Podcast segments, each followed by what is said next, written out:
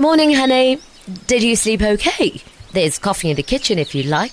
No thanks, my love. I've got a big day. Need to get going, so no time for coffee. Oh, big day, you say. Uh, what time do you think you'll be home? Why do you keep asking me that? It's like there's something going on behind my back. Well, stop that. You're just paranoid. I'm just interested in your day, that's all, honey. Don't worry about it. Have a great day, all right? Okay. Thanks, my love. I guess I'm just stressed lately. I'll see you later then.